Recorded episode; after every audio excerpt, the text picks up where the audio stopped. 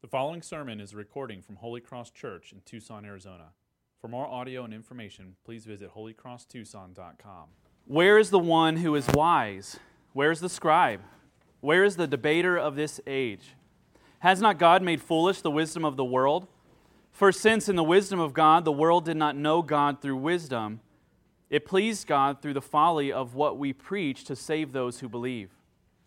For Jews demand signs and Greeks seek wisdom, but we preach Christ crucified, a stumbling block to Jews and folly to Gentiles. But to those who are called, both Jews and Greeks, Christ the power of God and the wisdom of God. For the foolishness of God is wiser than men, and the weakness of God is stronger than men. For consider your calling, brothers. Not many of you were wise according to worldly standards. Not many were powerful. Not many were of noble birth. But God chose what is foolish in the world to shame the wise. God chose what is weak in the world to shame the strong. God chose what is low and despised in the world, even things that are not, to bring to nothing things that are, so that no human being might boast in the presence of God. And because of him, you are in Christ Jesus, who became to us wisdom from God, righteousness and sanctification and redemption, so that, as it is written, let the one who boasts boast in the Lord. And I, when I came to you, brothers, did not come proclaiming to you the testimony of God with lofty speech or wisdom, for I decided to know nothing among you except Jesus Christ and Him crucified. And I was with you in weakness and in fear and in much trembling. And my speech and my message were not in plausible words of wisdom, but in demonstration of the Spirit and of power, that your faith might not rest in the wisdom of men, but in the power of God. We're continuing this series, this five week series, reflecting on the 500th uh, anniversary of the Protestant Reformation, where we look at core principles of the Christian faith that were reaffirmed during that period and good for us today biblical thinking of what we should believe and why. And I love this passage because we see here Paul is saying that it isn't in being a good communicator and preacher, but the power of God. And so if I completely ruin this sermon, Jesus loves me and it's okay. Paul wasn't a great preacher, he wasn't a great communicator. It's amazing to see that Paul, as one who trusted in the sacrifice of Jesus and, and the cross for everything if we can sum up, if you're just kind of coming into this series today for the first time, if we could sum up what was the main objective of the Protestant reformers 500 years ago, it might be said in this way that in all that they desired to do was to take man out of the center of our salvation and all the work that God was doing, take man out of the center of our lives, and put God in the center of our lives. His work and what he has done and who he was and, and the work of, that he was doing through his son at the center of everything that mattered. So, in regards to salvation, the reformers took man out of the center of it and put Jesus' accomplishments on the cross at the center of our salvation. We are saved by grace through faith in what Jesus has done. In regards to Christian growth and resisting sin and, and growing in righteousness, they took man out of the center of our growth and sanctification and put the power of God working through the Holy Spirit, working through our faith at the center of it all. And in regards to eternal security, they took man out of the center, man's, man's idea that it is our endurance that keeps us saved and in the love of God, and put God's eternal promises and enduring promises at the center of our salvation. And in all things, they attempted to, to rightfully and, and, and according to Scripture to push all achievements of salvation and sanctification and future glory away from our record and character and all on the record and character of Jesus. Plain and simple.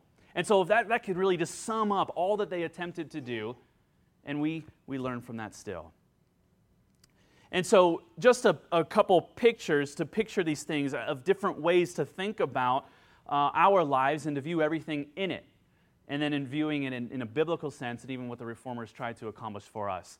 Uh, you have your life. This is the first picture of your life. You have life and you have many responsibilities.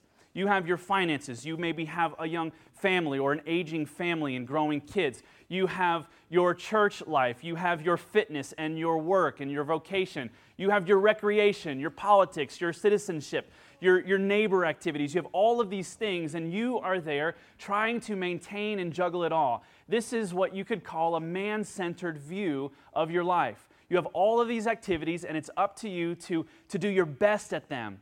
And if you grow weary and tired, something is going to fall because you are an okay juggler, not a great one. And so if, if things happen, you have to start saying no. What, draw, what drops in your life? Is it your, is it your spiritual disciplines? Is it your family? Is it your finances? Is, is it your recreation? You become a workaholic. What starts to fall when things get really busy? And so, in a man centered view of salvation, the essence of Christianity takes place in all of your spiritual activity. So, some of these activities are more spiritual and glorifying to God than others. And if we are at the center, then we have compartments of our lives of all these things that we talked about.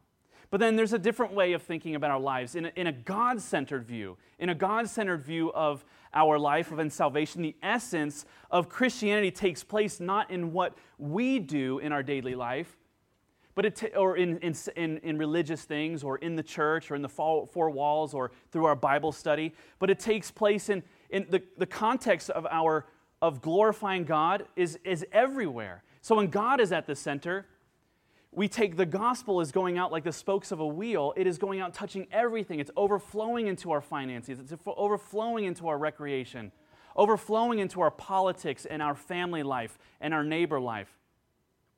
It's overflowing into our work. Everything is informed by God who is at the center.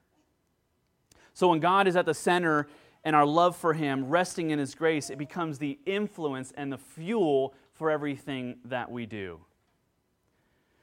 If it was believed a long time ago, and even sometimes today, that if that God was in the monastery, not in the marketplace, that the spiritual work, the things worth doing, were the, the activities that the church was doing. And so, if you wanted to know if you were glorifying God, you had to do a lot of spiritual things. You had to go to church. You had to participate in the sacraments. You had to, you had to pray. You had to tithe. You had to, you had to read the Bible. You had to do all of these things. And so there were really spiritual things, and then there were, there were secular things or common things. And those things weren't really important to God. And so it didn't matter how you did in your family life, it didn't matter how you conducted yourself in work, as long as you were going to church and, and doing what the priest said and, and being a really good Christian. And what happened was this man centered view of salvation. Uh, it led to a divided world where church activities mattered more to God than regular everyday activities, where you and I spend our Monday through our Saturday. And we feel it today.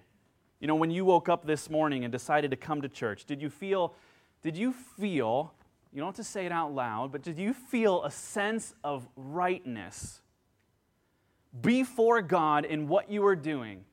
In, in getting up and getting ready, it was good for you to go to church as if to think that being here somehow was an act that could potentially bring more glory to God than waking up and changing a dirty diaper, or doing something else, or sitting in front of the TV, or just sleeping in, or going on a walk in the cool of the morning.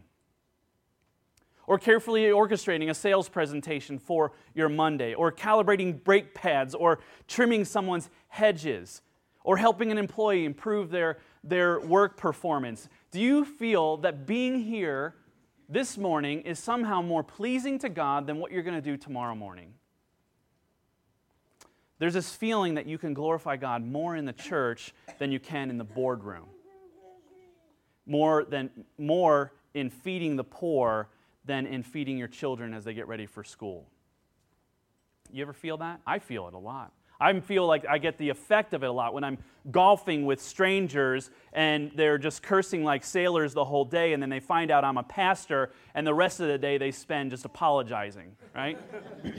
that somehow that my presence and my vocation has the potential for glorifying God more than a street sweeper or an executive or an accountant or whatever, whatever it is. That the golf course matters less than the worship service in our potential to glorify God. If you are confused in this, if you believe that what you do here in just an hour and a half span of time is somehow more glorifying to God than what you will do the rest of the week, then the Protestant Reformation is for you. you need this, and we need this. And the result leads to the, the Protestant Reformation helped to break down these dividing walls between, between this thinking that there were spiritual activities that were good and that God cared about, and then there were just things that God didn't care about, and that's where we spend most of our life. And so we work, we play, we try to do the best we can, and then we worship God in church and participate in church activities, and those are the things that really matter to God. So this morning, we answer the question what difference does the gospel make on Monday? Our passage leads us to these three daily uh, considerations to live out this the gospel, biblical Christianity every day, and that's through understanding our daily calling, our daily practice, and our daily satisfaction. And, and, and as we walk through this, and this passage is going to help us to think about that God matters, God, all things matter to God. And so let's look at our daily calling. What is your calling? What are you called to do? How do you know that your time spent in any activity that you spend your time in is that it's pleasing to God, that it's good work, that it's a good deed? What makes a certain job or vocation even considered good work?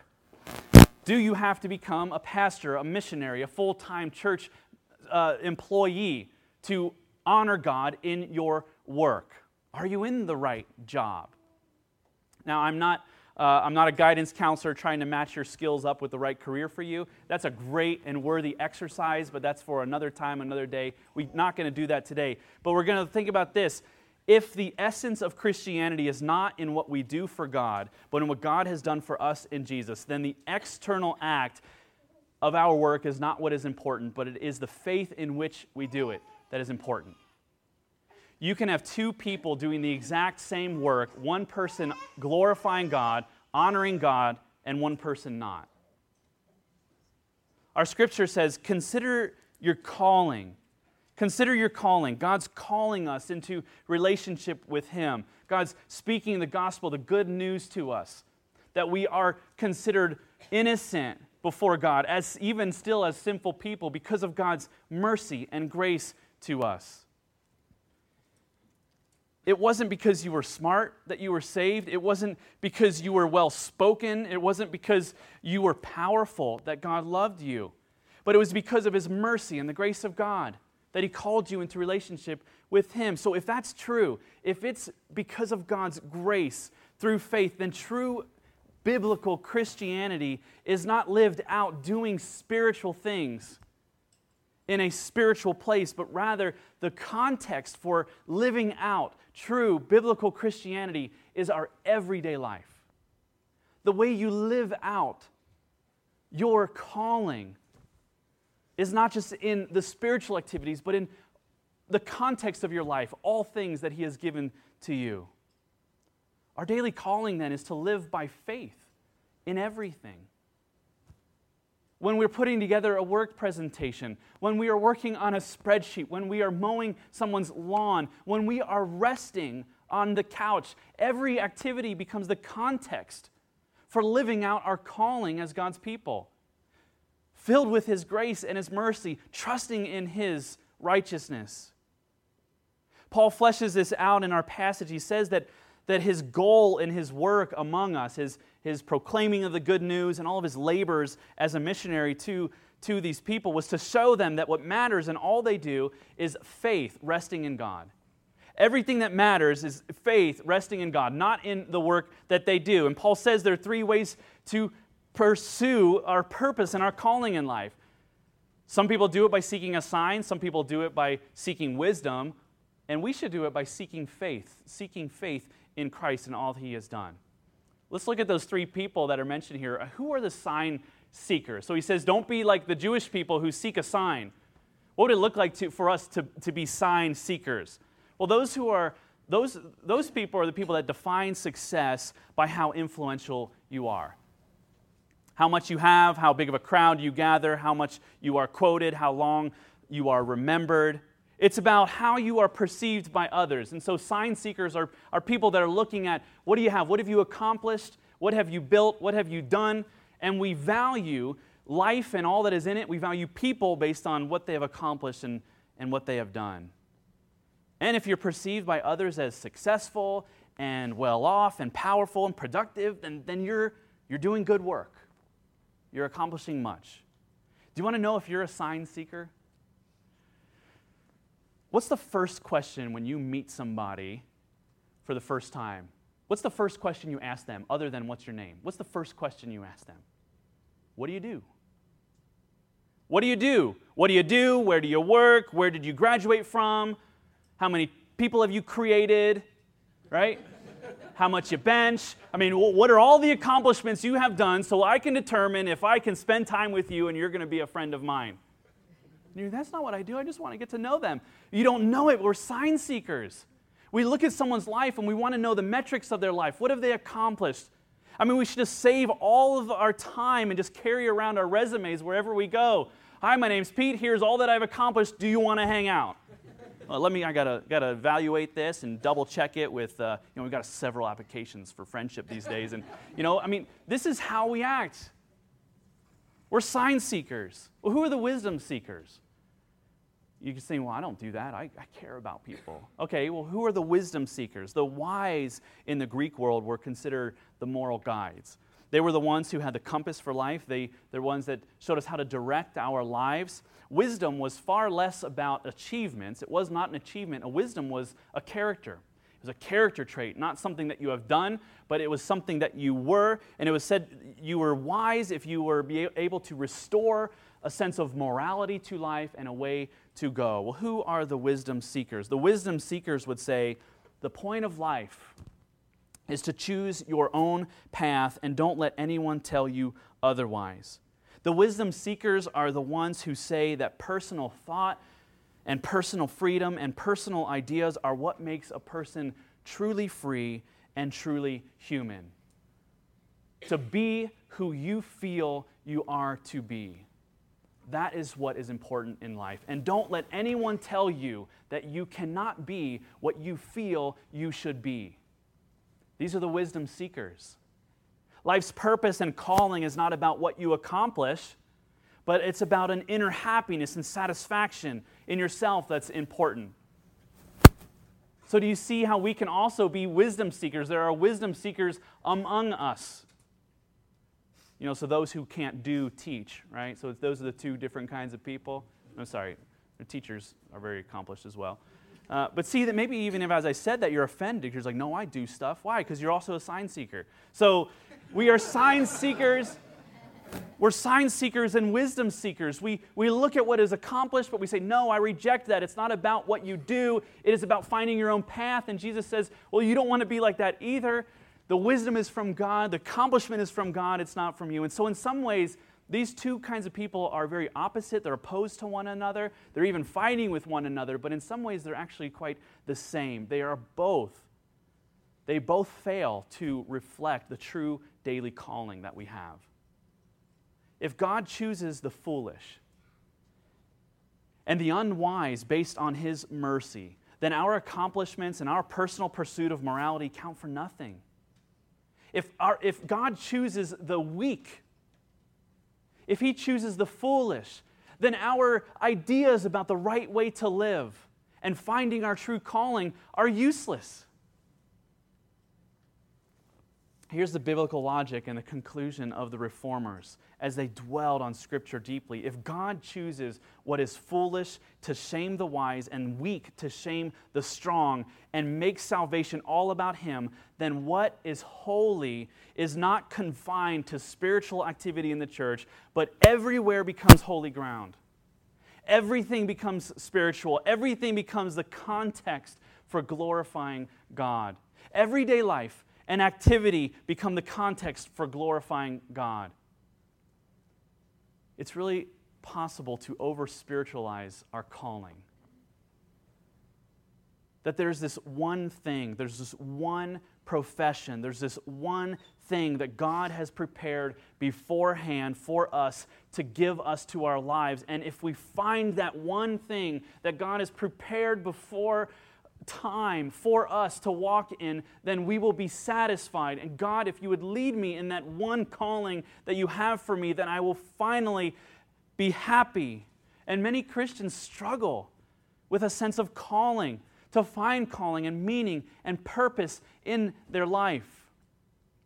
One of the great reformers, Martin Luther, he, he had no context for the, the, for the phrase finding your calling. And yet it's something we use all the time in today. We in today's Christianity. We talk about it all the time. What is your calling? What is God's calling for your life? Your calling and my calling are the current circumstances of our lives, and we're meant to live each moment by faith in Jesus and His mercy. Living in gratitude and praise to Him in all things, that is our calling. Are you a mother? Then you are called to be a mother. Are you an office worker? Then you are called to be an office worker. Are you a table waiter? Then you're called to be a table waiter. You're not made for anything specific other than to glorify God and enjoy Him forever. There is freedom, of course, to change our circumstances. There's freedom to change our vocation. There's never this mysterious word from God waiting to be discovered apart from Christ. We have a daily calling to live by faith, to glorify God in all we do. And so, since our mutual calling is to glorify God in all of life, there is no hierarchy of profession in God's sight. And I know I'm hurting myself here. There is no hierarchy of profession in God's sight that has potential for glorifying Him more one over another. Is that, can you believe that?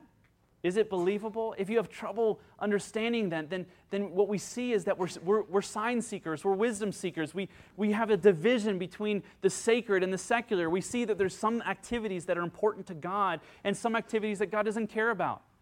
God doesn't care about how we dress or where we work or what we do. He doesn't care about our leisure. God cares about how I engage in spiritual activity within the church. But if we're justified by faith, then that wall is broken down and all that matters to God. Listen to this quote by seminary professor and author Gene uh, Veith. He says, For a Christian, all of life, even the most mundane facets of our existence, become occasions to glorify God. Whenever someone does something for you, brings you a meal at a restaurant, cleans up after you, builds your house, be grateful for the human beings whom God is using to bless you and praise Him for His unmerited gifts. Do you savor your food? Glorify God for the hands that prepared it. Are you moved by a work of art, a piece of music, a novel, a movie? Glorify God who has given such artistic gifts to human beings we say, well, does God really care about those things? Am I being over spiritual thinking about those things? These are unmerited gifts from God. The context for glorifying God and living out our calling is every moment of every day. We have a mutual calling to live by faith, enjoying God's grace, living in gratitude for all He has done. Why? Well, consider your calling.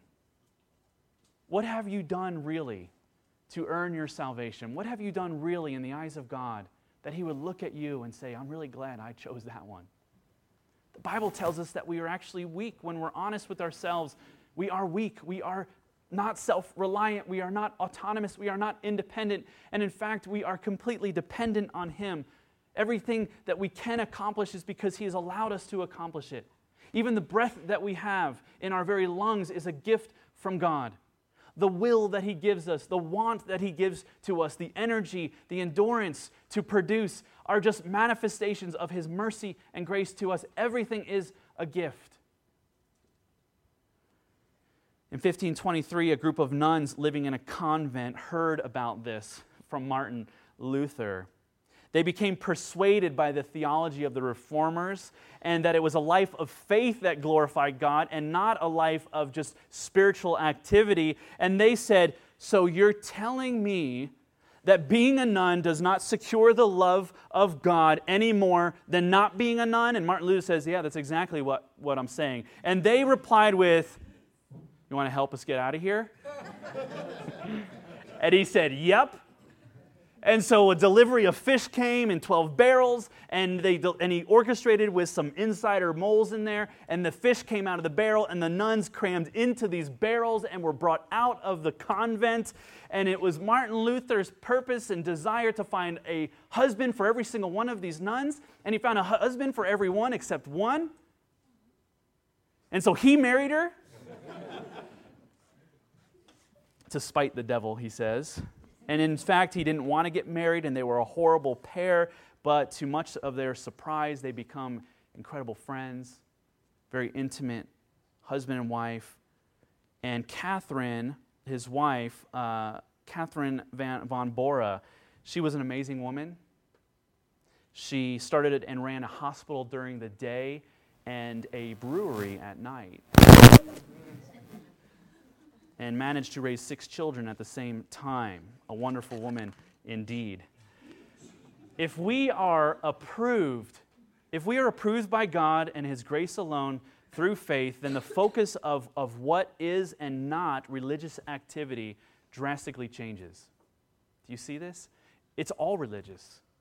It all matters. Anything you do at any given moment has the potential to please and glorify God if done for Him in an act of faith. That is our calling. That is your calling. The context for spiritual activity is taken out purely from the church activity and is taken into our everyday life. How do we practice this? You see, if this is our calling, okay, so what do we what do we do? How do we how do we do this in our daily life? Well, this is our next thing that thinking about our daily practice. When Paul says in chapter 2 that he desires for us. He says, I desire that in, in all of this, that your faith would not rest in wisdom, that your faith would not rest in your skill, that it would not rest in, in being a, a sign seeker, but in the power of God. That in every day you would practice your life, that, it, that your faith would grow. He's telling us about the ongoing work of living out the gospel in our daily lives and everyday activities. The power of God, not only for salvation, but the power of God working through faith is also our growth for righteousness. Faith is talked about in scriptures in a couple different ways. Faith is talked about first, it's talked about as a gift. It's an act of God to give us this gift of belief and trusting in Him. So it's, this, it's something that He does to us, and it makes us once and for all, at, at, a, at a given moment, he, makes, he declares us innocent. And then faith is also talked about in another sense in Scripture as a, as, as that it can grow. That not only is it a one time thing that makes us, that declares us righteous in God's eyes, but it's something that increases. And, and it's a rest and belief and confidence that increases and grows within us. Through, these, through spiritual disciplines, as we continually yield our heart and our motives and our desires to God, as we continually rest in His work for us in Christ, all of our problems come from a failure to practice and apply the gospel. God doesn't need our good works. God doesn't need our spiritual activity, but that doesn't mean we give up on them. Just because we are saved and justified by faith doesn't mean God does not desire for us to do good work. In fact, spiritual disciplines are so important because they help our outer lives of obedience conform to our inner calling, our inner reality, our inner identity of all that God has done for us in Christ. And the key to this renewal and gospel growth is the continual rediscovery of the gospel. And so our daily practice then becomes this daily remembrance, this daily resting, this daily preaching to our hearts as we renew our hearts and our minds according to all that God has done for us in Jesus. I want to list a few activities and practices to show you the, why we do them and, and how they become practices for us, daily practices for us. First one is Sabbath rest and wor- Sabbath worship and rest. Think about Sunday. Think about Sunday morning and what we're doing right now. In a man centered view of salvation, Sunday is important because it is here where you come and you do things that are pleasing to God And through your rituals, through your prayers, and through your, through your singing, you please Him. You bring favor to Him. You pay attention during the sermon, and I'm grateful for that. You sing during the songs. You keep your kids quiet during the call to worship. In a man centered view, that is what is important. And so, come on, we got to do this. It's the right thing to do. Let's go to church. We have to do something nice for God. But if we're saved and justified by faith alone, then what we do and why we gather is for a very different reason. Instead of being sacrifices we make to earn God's favor, our Sunday we come to remember, to rehearse the gospel story, to confess our sins to God and let this reassurance of His love for us because of Jesus, because of the gospel, remind us of who we are what, because of what He has done. And so our Sunday gathering is not, we don't come because you want to, you want to make up for all the sins of the previous week. We come to remember where we rehearse this gospel story together, where we talk, we talk and we say, guys, remember, it's not because of you, it's because of Christ. Remember, He is good and we are not. Remember, it's His work for us and not our work for Him. And then we reorient our life around it. We, t- we apply it as we look in God's Word and say, okay, how does this apply? How does this good news apply to how we live? And we cultivate these habits in our lives for, okay, I want to live my life differently tomorrow. Not because it's an act of pleasing God to earn his salvation, but because of all that he has done, I'm now freed up to, to honor him in all that I do.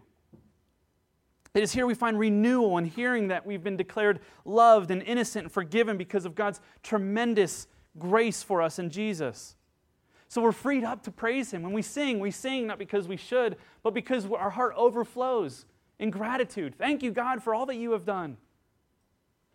So Sunday becomes something very different than just getting up in the morning and doing it because you have to. It's the right thing to do because Christians should go to church. And it's just one of your few obligations you have to do. But Sunday becomes a pursuit of joy as we remember together all that God has done. And this leads us to our rest, not just our Sabbath worship, but also our rest. You've, you've heard about this phrase, the Protestant work ethic. You heard about that? No? Gosh, so disappointed. Well, you just saved me 10 minutes. Don't have to talk about that. Uh, no, I'm going to do it anyway. So, the, the Protestant work ethic. The Protestant work ethic, it was this, this idea of work that flowed out of the Protestant Reformation because people were saying work matters. And so they worked unto the Lord. And so they worked really, really hard because the emphasis of glorifying God was taken out as from a centralized place of the church and the mass, the mass service, and it was put in everyday life. And so these Christians said, We are going to work hard unto the Lord. And so if someone said, You have a Protestant work ethic, it was a good thing. It meant that you were a hard worker. But something happened. It started as a value that created, and it, and it ended with creating overworked people and people that, that worked, work was a good thing and they made it an ultimate thing. And they thought if working for God can glorify God, one plus one equals two, then working more can glorify Him more. And so people just worked all the time, and men became workaholics. And their families suffered because they were glorifying God in their work, attempting to. And what happened was work was a good thing, became an ultimate thing, and then people started to worship their work and live for work. And in many ways, their work had become their God and the main influencer of their emotions and their habits and their behaviors and their joys. And it was it has only been recently where we began choosing jobs. I don't know how long this has been going on, but it's actually quite recent where we choose our jobs based on how satisfying that work is to us. I want to tell you a story of a long time ago. People used to choose their jobs because of how satisfying it was to their neighbor. People used to choose their jobs. The Protestant work ethic was I am going to work hard for the benefit and flourishing of other people. But now we choose jobs based on how satisfying is this to me? How will this reach, help me reach my goals? And, it, and we, make, we make our work our God. And then if we do a good job in that work, that becomes our identity. And if we fail in that work, then we are, we are losers and we feel horrible. We're being driven by our work and everything that we do. So, being a custodian might not be seen as a rewarding job, but it is for me. It is for me when I go to the bathroom. It's being a custodian is a benefit to me and an act of love for God for me as you clean and kill these germs and it's protecting me from being sick. You're protecting me from the bacteria that causes sickness. You're keeping the floor clean so I don't sleep, slip, or sleep on it. God, God keeps me healthy through your good work to clean and disinfect toilets. Work was meant to be was never meant to be ultimate. God is ultimate. We work to glorify God and to rest and rest to his glory. And so Sabbath rest therefore beca- became an important theme in the Reformation to remind ourselves that we are not a slave to our work, that our identity is not in what we accomplish. And so every Sunday we say, God, I am going to rest from my work because the world does not rest on my shoulders. Because this work is not my identity, but you are. We can rest from our labor and rest in God because of the work doesn't define us, doesn't define us. Sabbath is not just a day off work, it's not just a second Saturday, but a pursuit of rest from our work and enjoyment of God's bountiful gifts. So every Sunday, when we pursue rest from our work, we are declaring to God, others, and the world my work is not God. My work does not define me. My work is not ultimate. I work unto the Lord, but it is not everything. God is everything. This is a practice that God gives to us each and every week. Don't waste it. Don't revolt against the Sabbath rest. To revolt against Sabbath rest is to revolt against God's good means for our growth in righteousness. It is a way that we practice our daily calling to glorify God just in resting in Him and declaring to our work, You don't own me. You're not my God and so I can, I can rest. Another thing is our community. Another way that we practice this out is our community. In a man centered salvation, you would gather in a life group. We do these small communities of where we come around the Bible and grow in relationship together. In a man centered view of salvation, you would gather to learn information about God and who He is and what He has done and what He expects from you so that you can try hard in your life to please Him. And so you come in these communities because you feel it's the right thing to do to learn information so that you can be a better Christian.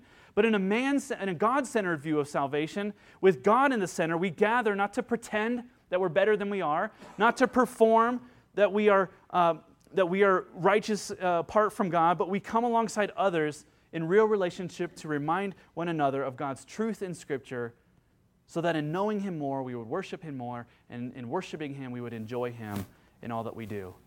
And so our community with one another is not like a, a, consumer relationship where, hey, you give me something I want, I give you something that you want. But it's a, a coming alongside one another as, as broken sinners, reminding each other of who Jesus is and what he's done for us. That's real community.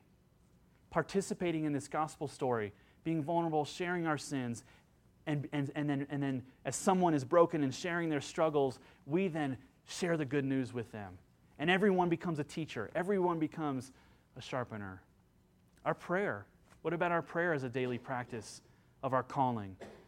You know, a man centered view of salvation, we pray why? To get things from God. We pray to God in crisis. We pray to get things from Him, to make us better, to make us more faithful, to make us more comfortable. But in, in a God centered view of salvation, we know that we have everything that we could ever have and need. And therefore, our prayer is not a way for us to change God's actions in our lives, but our prayer is a way for God to change our hearts, to change our minds, to, to, to transform our thoughts and our attitudes, to be glorifying to Him, to empower us, to give us strength to endure the circumstances He has placed us in. So, our prayer is now not to change God, but our prayer is for God to change us. This daily practice of our calling is to glorify God. And so when we pray to Him, we say, God, would you be my everything? Would you be my all? Would you satisfy me so that I could glorify you? Would you help me to face the shadows in my heart that are keeping me from, from knowing you and loving my neighbor? What about solitude and silence? You would agree that our, our modern life and, and, and uh, our modern pace of life provides nearly zero opportunity for solitude and silence with God. And yet we see Jesus, even in the busiest times of his ministry, he was retreating to be quiet with his father. He was retreating to become silent with his father in prayer and in thought. And you and I are left to our, when we are left to our inner instincts and our inner inclinations, we will naturally revolt from all of God's good gifts.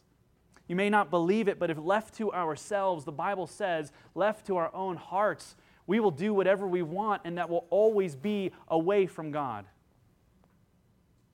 We must practice and rehearse and labor at conforming our inner lives to the reality of God. And we can't do that without becoming silent, without listening to Him, without stopping all of the, all of the busyness and saying, I need this quiet because I need God to speak to my heart, because my heart is prone to believe lies, to revolt against His good. It's in these times, it's in these, these practices and many others that we re, we rebuke a life of, of busyness and hurriedness, and we yield our thoughts to God so that we can, He can reveal sin in our hearts and strengthen us. And He does it. I've been personally amazed at how He does it, amazed at how God meets us in those times of solitude if we would actually yield our time to Him. And so we talk about our daily calling. If, if we are called, that well, our calling is found in the everyday stuff of life. We talked about some practices that we bring this, this justification by faith and a God centered view of our lives. How do we look at lives, our lives differently? And then lastly, let's look at our daily satisfaction. We're talking about what difference the gospel makes on Monday. God's people are to be among the most satisfied people on the planet because we find our satisfaction in God. Our daily satisfaction. I love how Paul reminds us of this in verse 28. Let's read that again. God chose what is low and despised in the world, even things that are not, to bring the things that are, that are, so that no human being might boast in the presence of God. And because of him, you're in Christ Jesus, who became to us wisdom from God, righteousness and sanctification and redemption, so that, as it is written, let the one who boasts boast in the Lord. I love what Paul is saying here. And let me tell you what he is saying. He says, This is what God is saying to us. God is saying, At my, at my dumbest, I am smarter than you at your smartest. God is smarter than you and I on accident when we are being really smart on purpose. He says, At my weakest, I am stronger than you at your strongest. God is, it is amazing. He said, and this is why God delights in taking weak people. This is why He likes taking people that are of not noble uh, heritage. This is why He likes taking people who have come to their, their end of their rope. And He says, I am doing this to shame those who think that it is by their strength that they are loved. God says, I at my weakest am more than everything you can bring at your strongest. And you and I have God.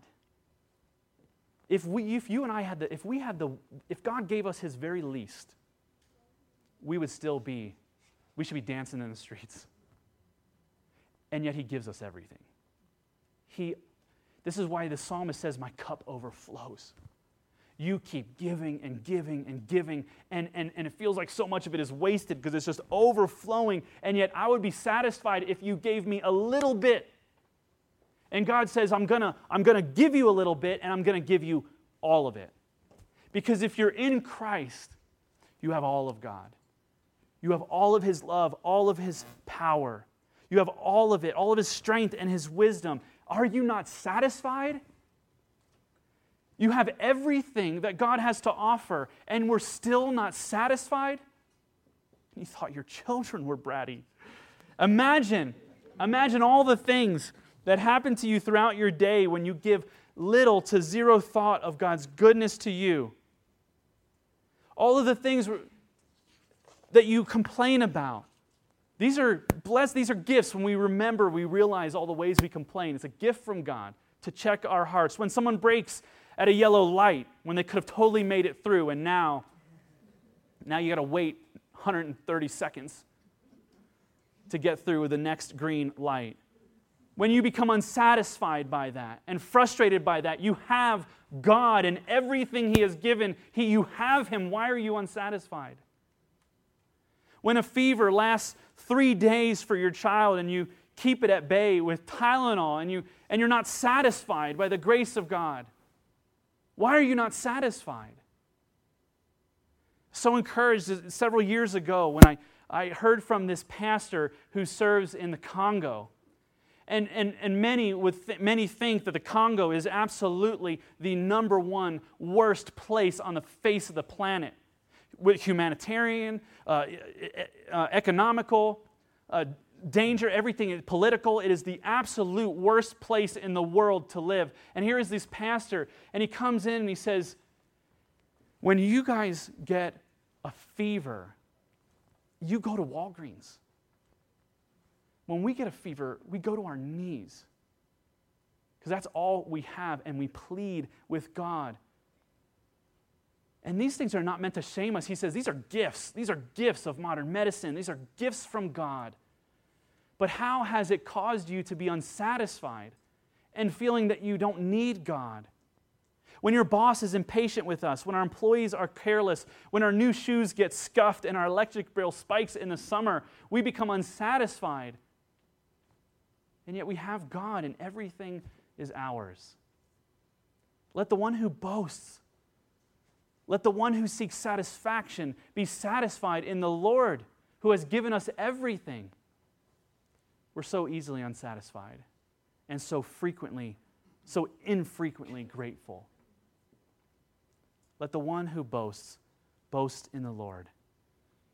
So, if God, it is God who chooses us, it is God who justifies us, it is God who sanctifies us, it is God who endures for us and gives himself fully to us by his grace, then all of our boasting, all of our gladness, all of our accomplishments, we look at Christ and we are satisfied in him, not in us. How does the, what does the gospel have to do with our Monday? What does the gospel have to do with our Monday? Are you living a grateful life? Are you living a life of gratitude? In practice of remembering all that He has done for you. It matters tomorrow as much as it matters right now. Your Monday matters, your Tuesday matters, your Wednesday through Saturday, it all matters. And we can live in thanksgiving to God and gratitude for all that He has done. Are you living a life of gratitude? Let's boast in Him. Let's boast in Him every day. Let's pray.